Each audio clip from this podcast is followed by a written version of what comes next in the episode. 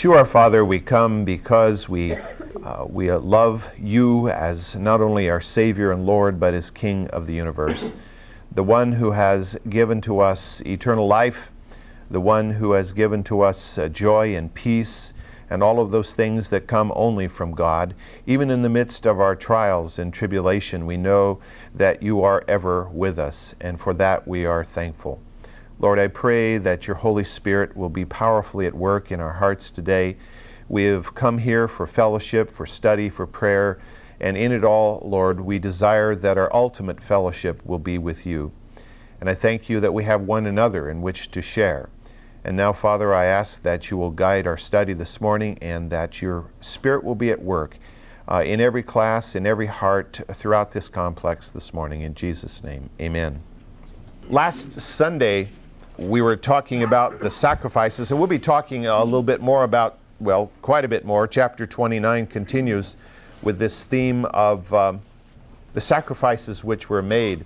And I was uh, highlighting before that these sacrifices, the, the slaying of the animals, in and of themselves, as we know from New Testament teaching, uh, was of no value if the heart of the individual was not set towards God, if, if it wasn't done out of obedience, if it wasn't done out of a commitment to, to serve the Lord, uh, if, if it was just a perfunctory ritual, it had no meaning.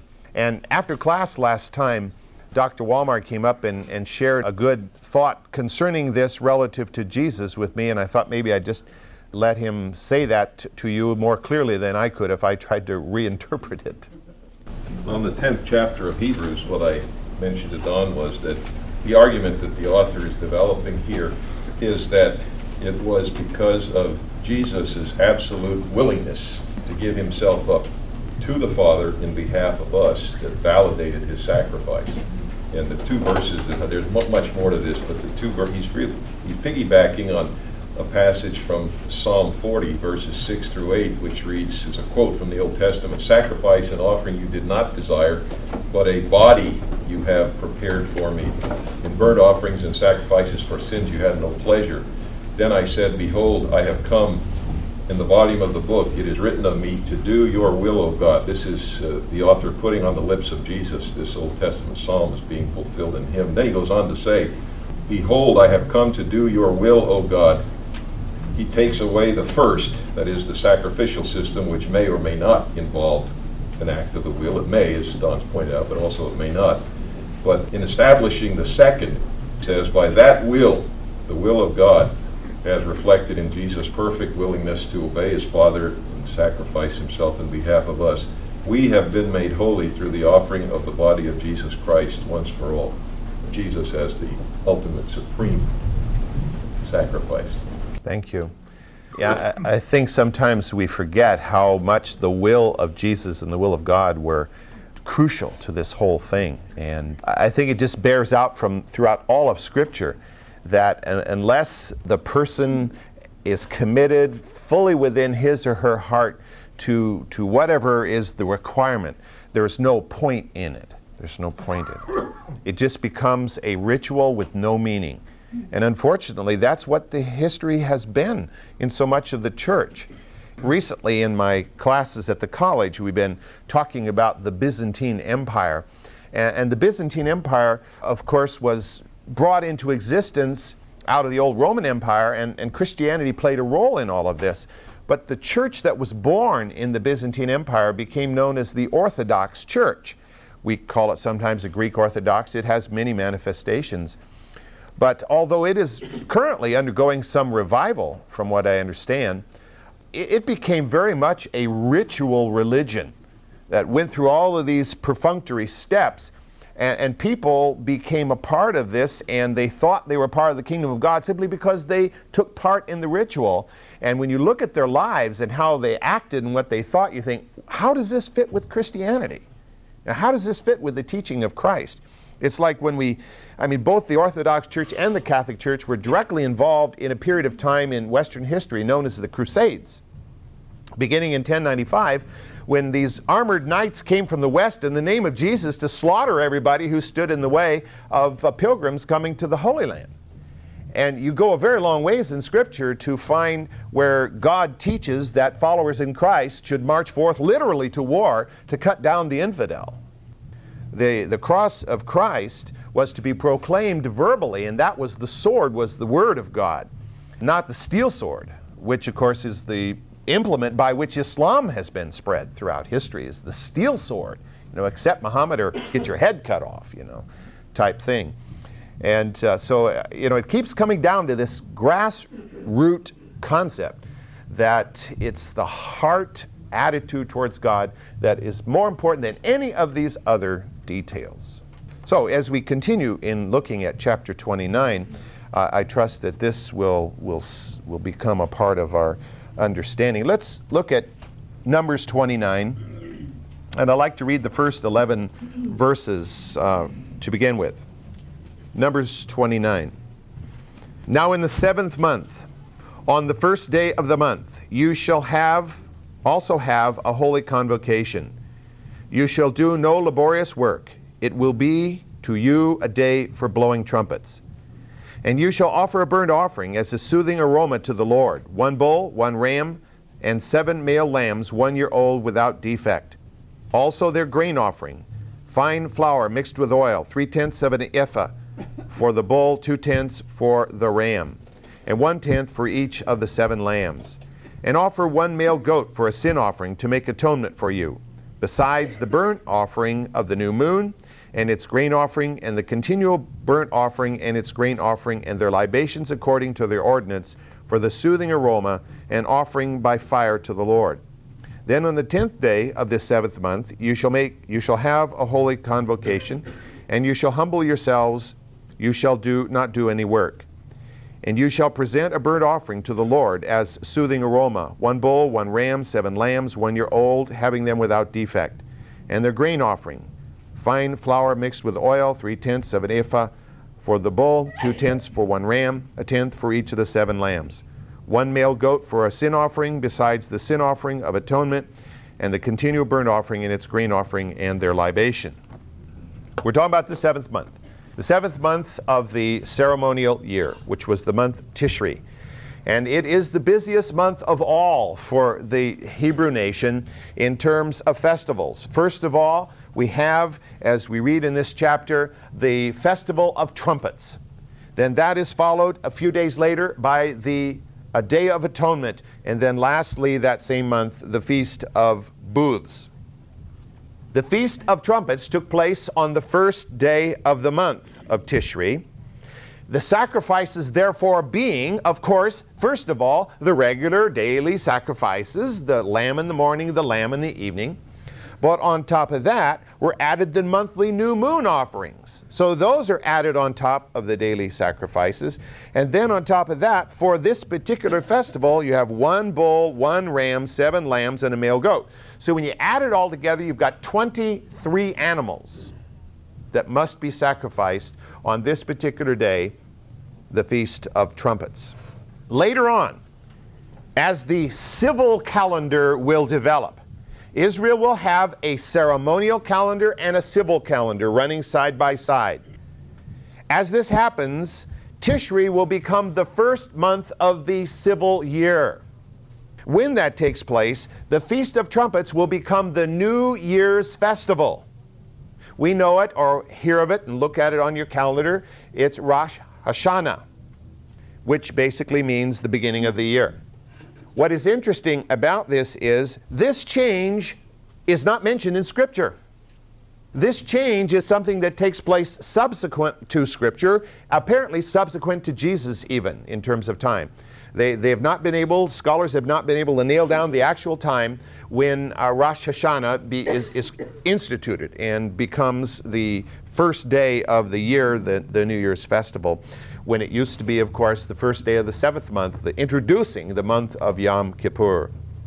The blowing of trumpets here is the shofar, the ram's horn that would be blown.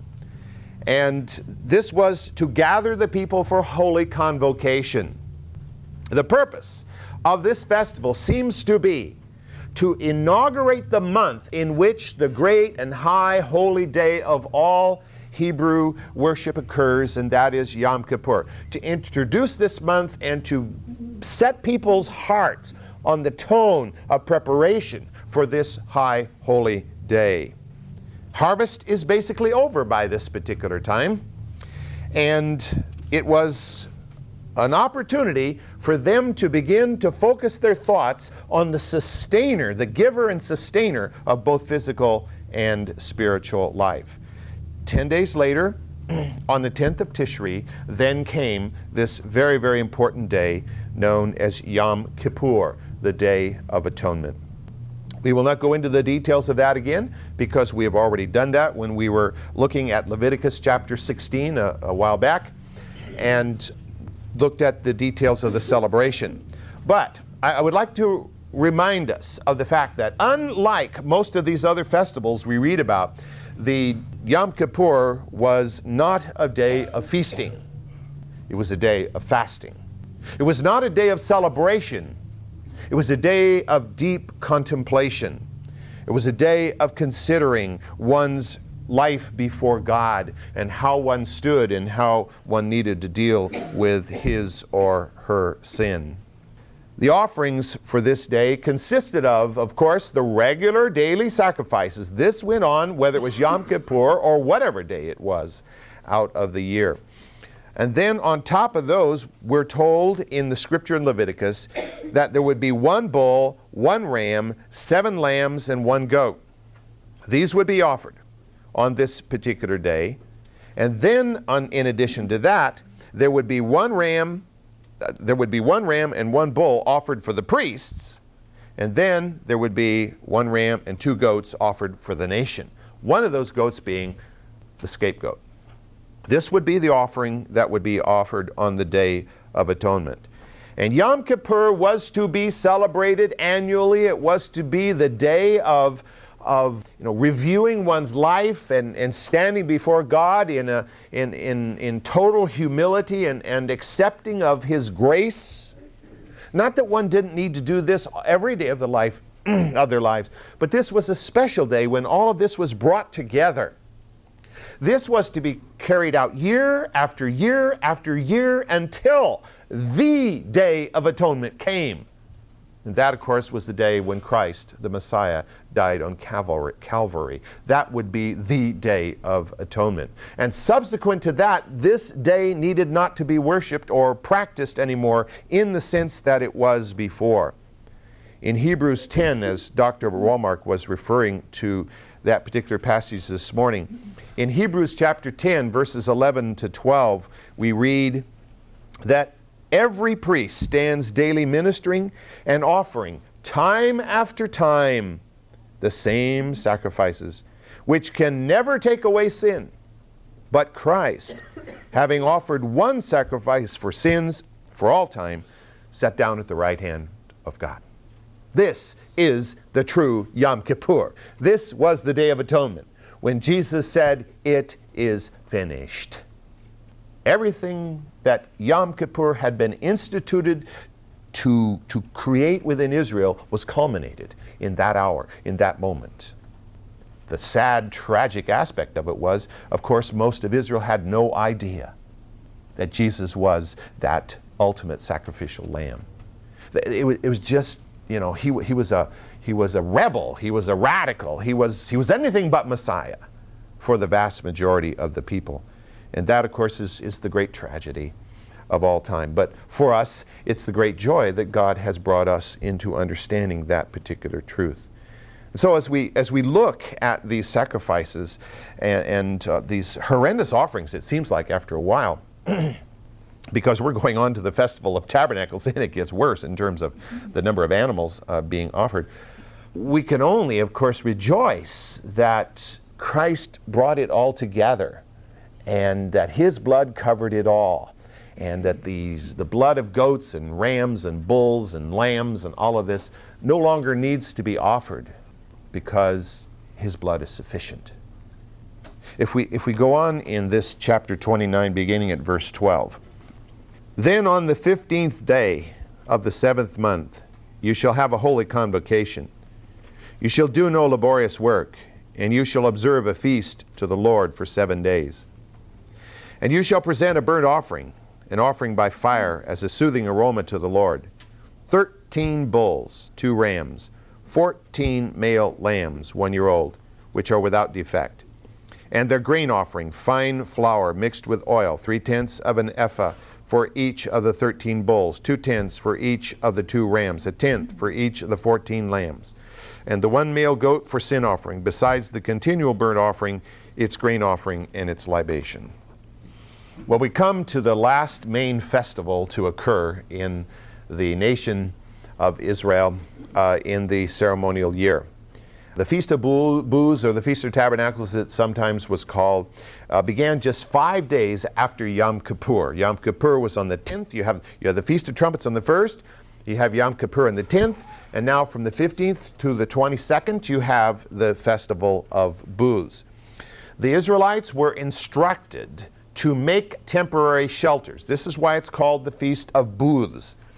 They were instructed to make temporary shelters in which they would live for the length of the Festival of Booths. Most of them would, eh, if they lived in Jerusalem or they were not amongst the males who had to go to uh, the tabernacle, they would just make this on the roof of their house and go up and live in this temporary shelter on the roof of their house through this particular period of time. And why was this? Why did God instruct them to make temporary shelters? in which they were to live for these eight days. Well, if you go back to Leviticus 23, we won't do that, but in Leviticus 23, it tells us that God said, You do this to commemorate the 40 years that you were in the Exodus and the wilderness wandering when you lived in temporary shelters. You're not to forget that because this was the hour of your birth from Egypt to the land of Canaan. And you will remember this and you will commemorate it every year with this particular festival. And you can imagine what kind of a, of a great example this would be to the children.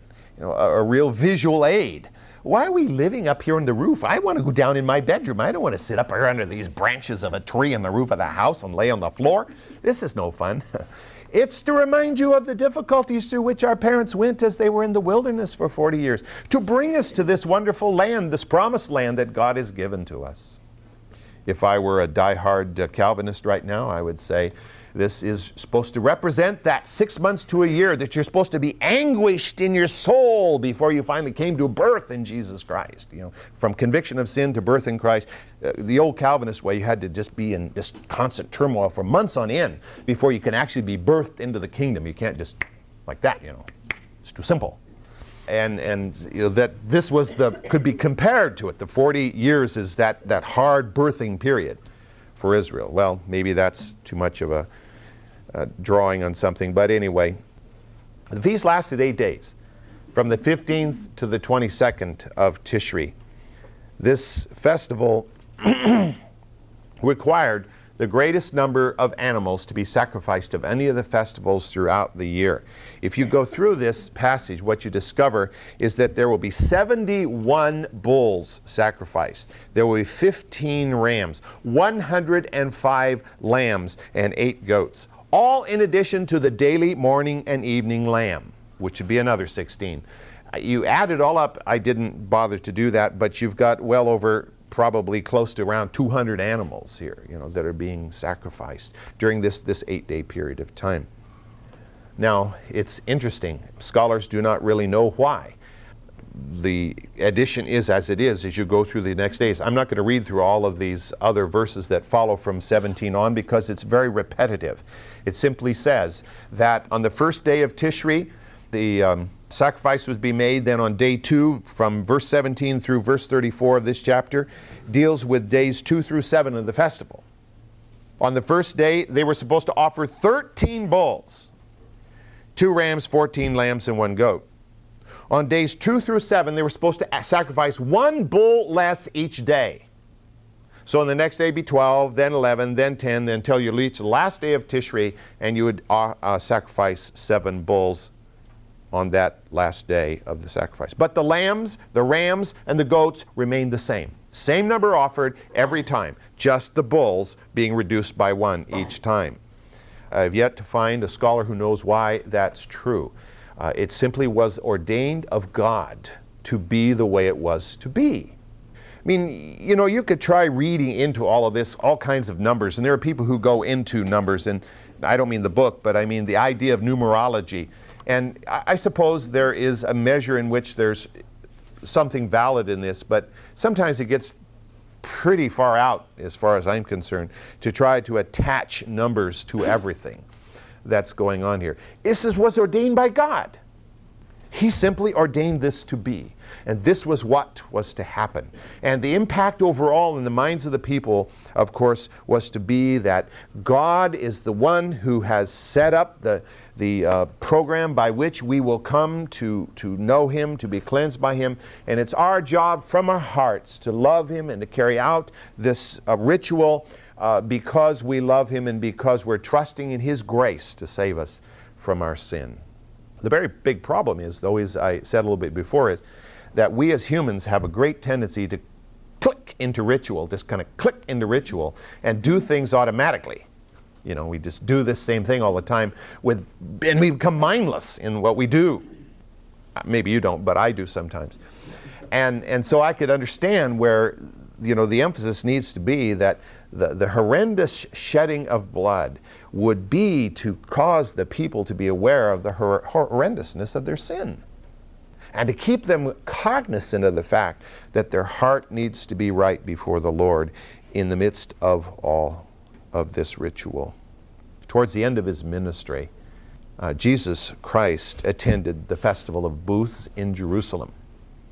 And he used this opportunity to teach in the temple and to stir up a hornet's nest. Not that he was wont to do that, but uh, it happened on many occasions, as you well know. At the end of the festival at, that occurred in that particular year, he gave his famous living water message. Let me just read that uh, from John chapter 7. John 7, begin, beginning at verse 37. Now, on the last, he who believes in me, as the scripture says, from his innermost being shall flow rivers of living water. But as he spoke of the, but this he spoke of the Spirit whom those who believed in him were to receive. For the Spirit was not yet given, because Jesus was not yet glorified. Some of the multitude, therefore, when they heard these words, were saying, Certainly this is the prophet. Others were saying, This is the Christ. Still others were saying, Surely the Christ is not going to come from Galilee, is he? Has not the Scripture said that Christ comes from the offspring of David, and from Bethlehem, the village where David was? So there arose a division in the multitude because of him. And some of them wanted to seize him, but no one laid hands on him. To me, one of the amazing things is there's more than one statement in Scripture like this particular uh, passage where they said, but, but doesn't Scripture say that he came from, the Messiah comes from Bethlehem, not from Galilee? You know, Jesus knows all things. Jesus knows what people are thinking before they even say it. So why didn't he say, by the way, folks, I was born in Bethlehem? You know, why don't you say that, Jesus? but, but you know, Jesus wasn't here to make all kinds of protestation about the validity of what he had to say. His validation came in the life which he lived. And in the fact that the message he gave was the Word of God, empowered by the Spirit of God. And the hearts that would prepare, were prepared would hear and would receive. And the others, even if Jesus were to say, hey, by the way, I was born in Galilee, I mean, in, born in Bethlehem, they, they wouldn't believe anyway. You know, their hearts were hardened. That they were not willing to, to listen no matter what was said. But in this particular passage, we find Jesus is talking about living water springing up from within, and, he, and it says there that this will be the Spirit which will become resident in those that believe in Jesus. The, the interesting uh, part about this is that the scripture in the Old Testament nowhere makes any statement about a water libation being poured out in the festival of tabernacles. It doesn't say. It talks about wine and, and grain and oil and, and the animals, but it talks nothing about a water libation, which Jesus is making reference to here. But what is interesting is that Josephus does. Josephus, in his ant- Antiquities, says that during the last day of the Festival of Tabernacles, they, people, the, they would go, the priests would go to the pool of Siloam, and they would dip some water and they would pour it out before Yahweh as a, as a sacrifice to him. And so it was probably that was the reason that Jesus used this context, therefore, for his living water message. Because as you know, Jesus always took whatever was, I shouldn't say always, but often took whatever was at hand to be illustrative of, of a spiritual message that he was to give to the people. And so that seems to be the context of this particular message which he gave. Back in Numbers 29, verses 35 through 38 of that particular passage describe the offering of the last day of the festival. Like the first day, it was to be a day of rest, a, a, day of holy convocation, in which they were to do no laborious work. The offerings were much reduced now, however, from what they had been for the previous days of the festival. From days two through seven, the, the numbers were large, but suddenly now uh, days one through seven. But on the eighth day, the offering drops back to being just that as was given on the day of the Feast of Trumpets that is, a bull, a ram, seven lambs, and a goat. And in the case of all the others, you'll always have to be reminded of the fact that included with all of these animals was the offering of grain and oil and wine. Now, as we read that, you could almost think that God is requiring of these people a profligate use of essential elements of human sustenance. But we need to be reminded that all of this grain and all of this oil and all of this wine and all of these animals weren't put on the altar and burnt to smithereens. A certain portion was. But the bulk of it was turned over to the priests and their families. And so this sacrificial meat and, and this grain and this wine and this oil was actually serving to feed the priestly families. And so God, in His great knowledge, of course, uh, worked this out so that it would um, serve a dual function. Verses 39 and 40, we read, You shall present these to the Lord at your appointed times, besides your votive offerings and your free will offerings, for your burnt offerings and your grain offerings, and for your libations and for your peace offerings.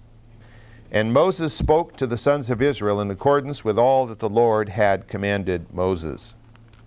These celebrations, which are summed up for us here in these two or three chapters in Numbers, had been initiated before this hour that they're described. Uh, details have been given in other passages. We've read about other uh, institutions of this back in Exodus and in Leviticus. So the question is why, why is this repeated here? Well, one of the things you discover if you compare these Numbers passages back to Leviticus and back to Ephes- uh, Exodus is that these Numbers passages tell you how many sacrifices were made. The others generally do not. This outlines exactly how many animals was to be sacrificed in each festival. It seems that God do, did this at this particular time. Remember, Moses is about to depart the scene. God has already told him, now I'm going to have you go up into the mountains of Abarim, and there you're going to look out over the whole land, and then you're going to die. This has already been told him.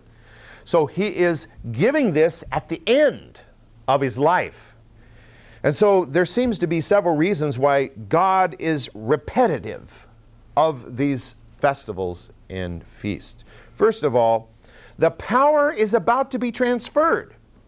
The mantle of authority is to be taken from Moses and put upon Joshua.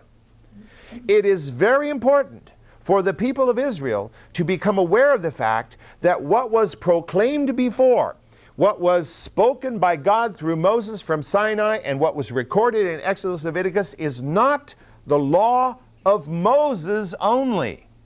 It's the law of God through Moses. And that's a very important distinction. Because if it's viewed as the law of Moses, then Moses is put on a pedestal, and anybody else who comes behind him is going to be really second class. And that person isn't going to be able to enforce anything because, well, the law of Moses says. It's the law of God, it's not the law of Moses. Moses may have been the mouthpiece, but it was the law of God. And these celebrations are to be carried out in perpetuity. They weren't just to be done while Moses was alive. These were to be done forever and ever, as, you know, at least until Messiah came. Secondly, the people were on the verge of entering the promised land. They're camped in the plain of Moab. They can look across the river, and in the distance, they can see the walls of Jericho. They are prepared. They're, they're at the launching point to go into the land.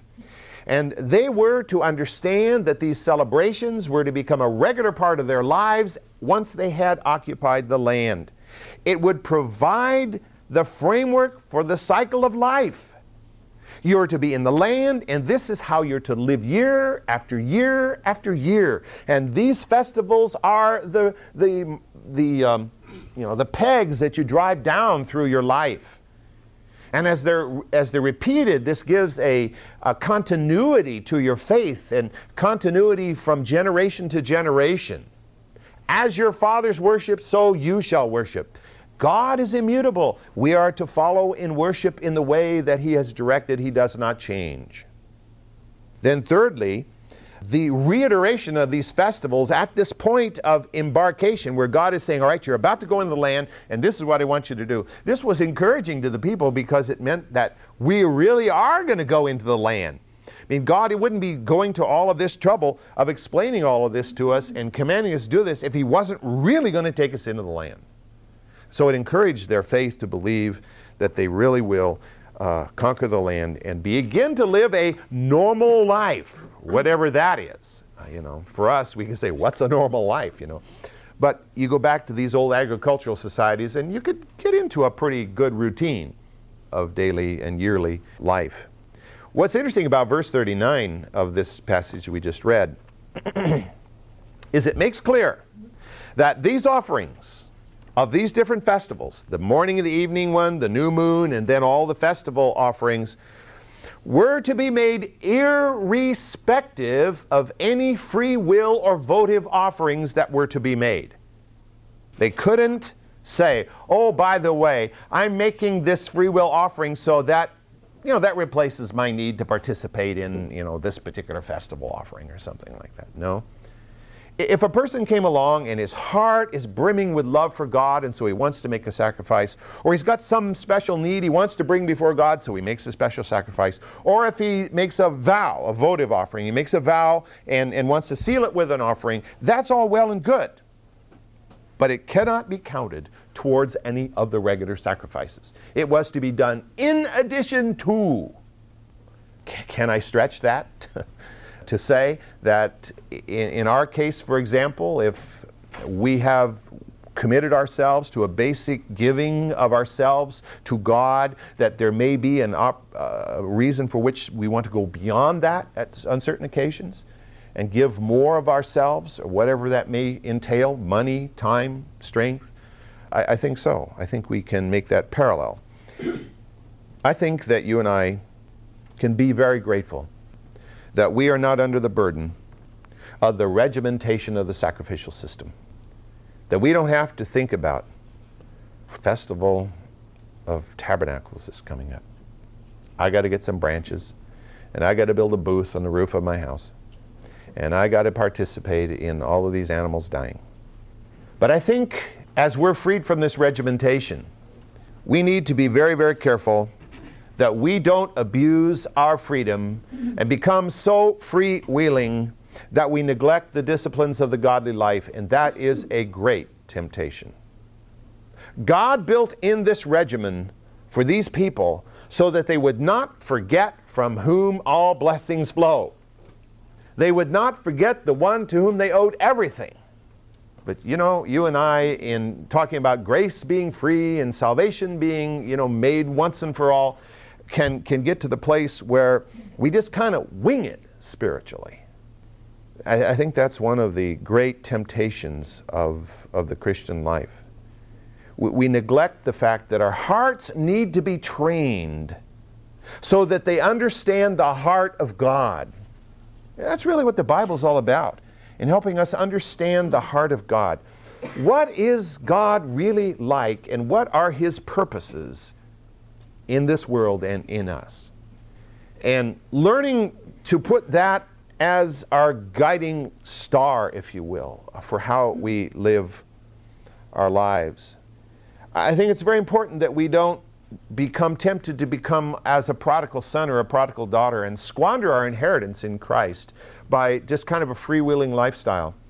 Oh, well, uh, I mean, this, this, this happens, I think, all the time.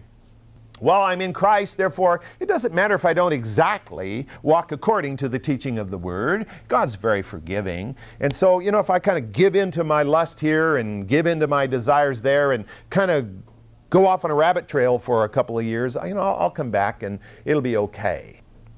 Or this whole idea that Sunday is really no different from any other day as far as work and play is concerned. And if I'm at church, I'm at church. And if I'm on the lake, I'm on the lake. I mean, God doesn't care. Well, I, don't really think that's true because probably the reason is that your heart is not set where it ought to be. I'm not saying that being inside a building on Sunday morning makes one more holy than being out on a lake. But I, I think the attitude which says it doesn't matter is, is, an attitude that's based in a false understanding of the truth. I, I don't know about you, and, and maybe it's just habit. But uh, if I do, if, if for some reason something happens that I am not in church on Sunday morning, I, I feel like something's really amiss here. You know, something's screwed up. This can't be right. So when we travel, we generally try to make to a, a, church on Sunday morning, hopefully an Alliance church. We try to find one. Not that that makes the big difference. I'm not saying that. yeah, if we don't go to an Alliance church, we haven't really gone to church. No. But we, we do try to, to be in the Lord's house because it just feels strange otherwise. And I hope that's not just because we've gotten in such a routine that you know we can't break it, but it's because our hearts are training uh, in the way God wants us um, mm-hmm. to think and to act. Faithfulness as God's servant, that His kingdom will be fulfilled through us, is, is really what we're here for. he didn't save us just to have a, you know, a lollapalooza of a life here. He, he saved us to serve Him.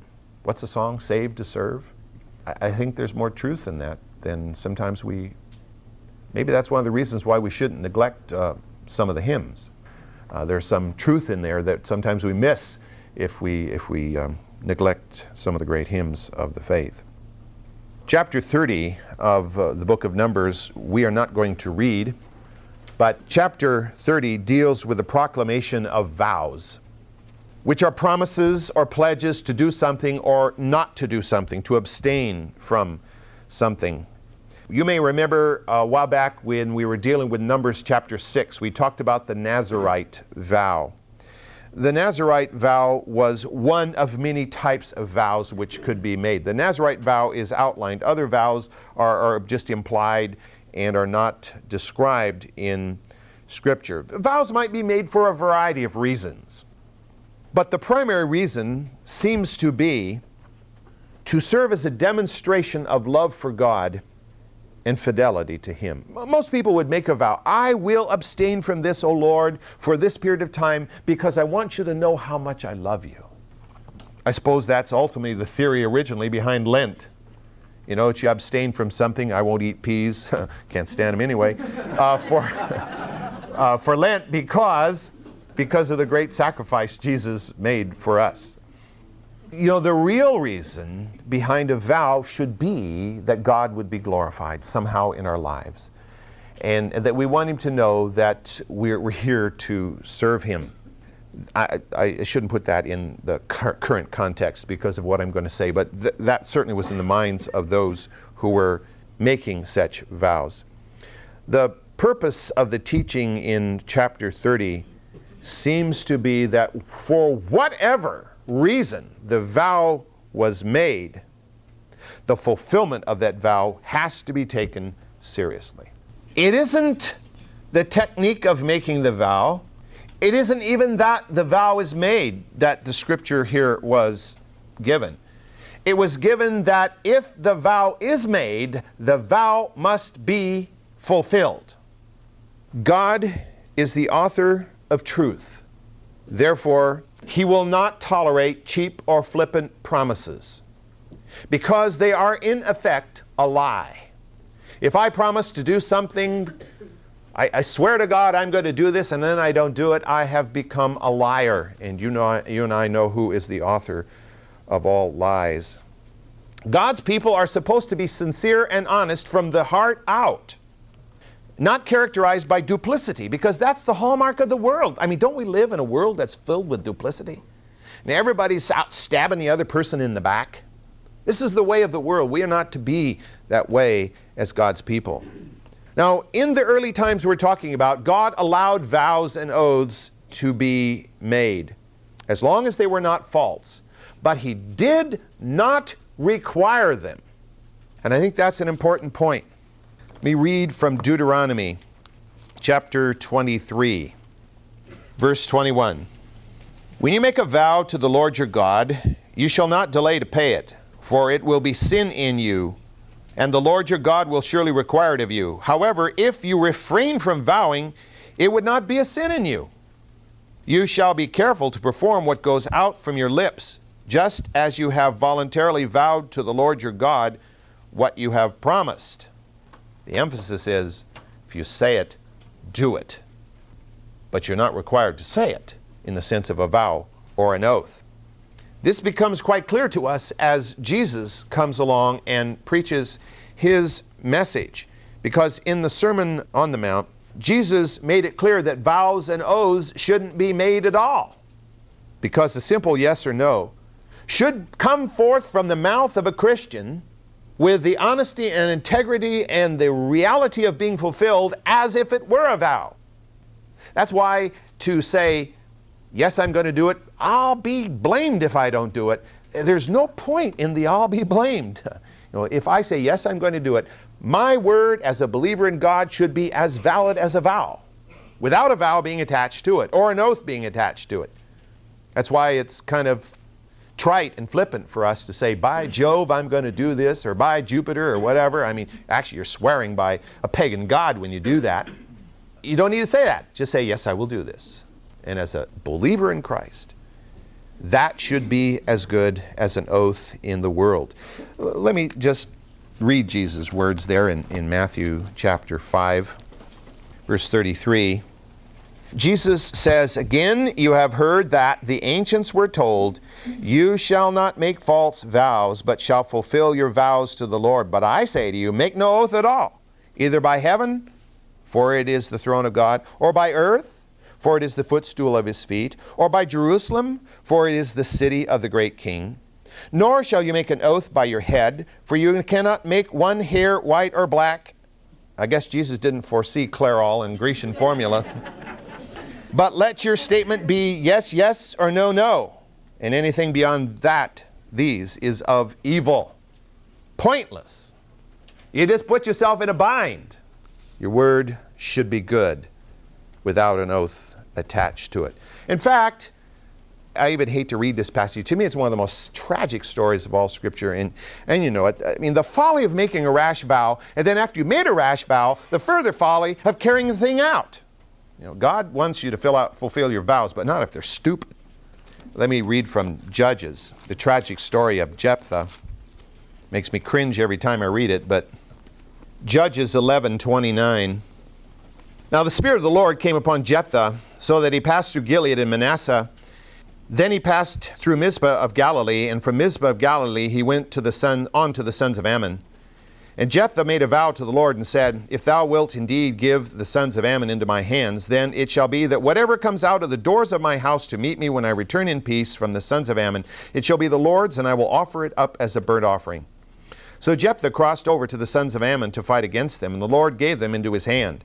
And he struck them with great slaughter from Aroer to the uh, entrance of Minnith, twenty cities, as far as Abel Keramim. So the sons of Ammon were subdued before the sons of Israel. When Jephthah came to his house at Mizpah, behold, his daughter was coming out to meet him with tambourines and with dancing. Now she was his one and only child. Besides her, he had neither son or daughter. It came about when he saw her that he tore his clothes and said, Alas, my daughter, you have brought me very low. Uh, you are among those who trouble me, for I have given my word to the Lord, and I cannot take it back. So she said to him, My father, you have given your word to the Lord. Do to me as you have said, since the Lord has avenged you of your enemies, the sons of Ammon. And she said to her father, Let this thing be done for me. Let me alone uh, two months, that I may go to the mountains and weep because of my virginity, I and my companions. And he said, Go. So she went away for two months and left with her com- were their companions and wept on the mountains because of her virginity. And it came about at the end of two months that she returned to her father, who did to her according to the vow which he had made. And she had no relations with a man, and thus it became a custom in Israel that the daughters of Israel went yearly to commemorate the daughter of Jephthah the Gileadite four days in the year. Some people try to say that what this passage really means is that she committed herself to be, being a virgin for the rest of her lives. And you know, I'd like to say, oh, okay, well, that's not that bad. But that's not what it says here. It says he did as he had vowed before the Lord, and that was to offer her as a burnt offering. I mean, God does not demand human sacrifice. In fact, God loathes it. And this guy, guy was not only a fool to make the promise in the first place, but he was a fool to carry it out. Because there were ways by which you offer uh, sacrifices and offerings in order to get yourself out of a vow, especially a stupid one like that. And so you can see that, you know, what comes out of our mouths is very, very important and needs to be thought through well ahead of time and needs to be out of the integrity of our hearts and, and, not just a rash thing stated, which the world is full of. People all the time making rash statements. And then, of course, they're not able to carry them out, or if they do, it's, it's greater folly than the statement was in the first place. And that's one of the reasons why Jesus said, Don't make such an oath or a vow. You don't need to make such an oath or a vow. Just out of the integrity of your heart, do what you, your yes is your yes, your no is your no and, and serve the Lord in, in the power of His name. And you don't need to do all of these things. What is interesting about this passage, and we're out of time here, but in, at the end of uh, Numbers 30 there, well, no, not the end, the beginning, in verse 2, it says, If a man makes a vow, it doesn't say that a man should make a vow. It says, if he happens to do that, if he makes a vow, then he must fulfill it. But it's not being required. That, that same verse is the crux of all Old Testament teaching concerning vows and oaths. Because it says, if a man makes a vow, that is to do something, or takes an oath, that is to abstain from something, he shall not violate his word. He shall do all that proceeds out of his mouth, which behooves us to guard what we say. God is absolutely true to his word, and he wants us to be trustworthy too. Because we are his representatives. This, you and, and I, are the ones in whom people see God. We're, we're the mirrors of Christ. So if our word's no good, what are people going to think about God? The same. The last verses of chapter 30 deal with women making vows. What is interesting about this is, is that it indicates that women played an active and personal role in the spiritual life in Israel. They weren't just passive observers with the men doing everything. They could make vows too. But because Israel was a patriarchal society, and because God had ordained the male head of the household to be the spiritual guide for the family, the, the teaching is here that if a woman is under her father, she must make a vow only if it's acceptable to her father. Now, that only makes sense when you think about it. You can't have chaos in the home, people vowing this and vowing that and vowing something else that, that creates a, a broken down situation, or if she's married, that it be in accordance with the will of her husband. This is not talking about females being jammed into the ground, you're not important, your vows irrelevant. No, it's, it's talking about order in society, is what it's talking about. The women could make vows, but it needed to be in accordance with the spiritual guidance of the father if she was living with her father, and with her husband if it was living with her husband. Because it goes on to say that if she's not living with her father and, and she's not married, or she's divorced or widowed or whatever, that if she makes a vow, it stands just as the vow as, as any man does, because she's not under anyone, any male authority, father or husband. And therefore her vow stands just as any man's vow would stand. But let me read at the, in closing today, from um, Ecclesiastes chapter 5. Guard your steps as you go to the house of God Draw near to listen rather than to offer the sacrifice of fools, for they do not know they are doing evil. Do not be hasty in word or impulsive in thought to bring up a matter in the presence of God. For God is in heaven and you are on earth, therefore let your words be few. For the dream comes through much effort, and the voice of a fool through many words. When you make a vow to God, do not be late in paying it, for he takes no delight in fools pay what you vow. It is better that you should not vow than that you should vow and not pay. Do not let your speech cause you to sin, and do not say in the presence of the messenger of God that it was a mistake. Why should God be angry on account of your voice and destroy the works of your hands? For in many dreams and in many words there is emptiness. Rather, fear God. We'll pick up chapter 31 next Sunday as Israel moves into battle against Midian.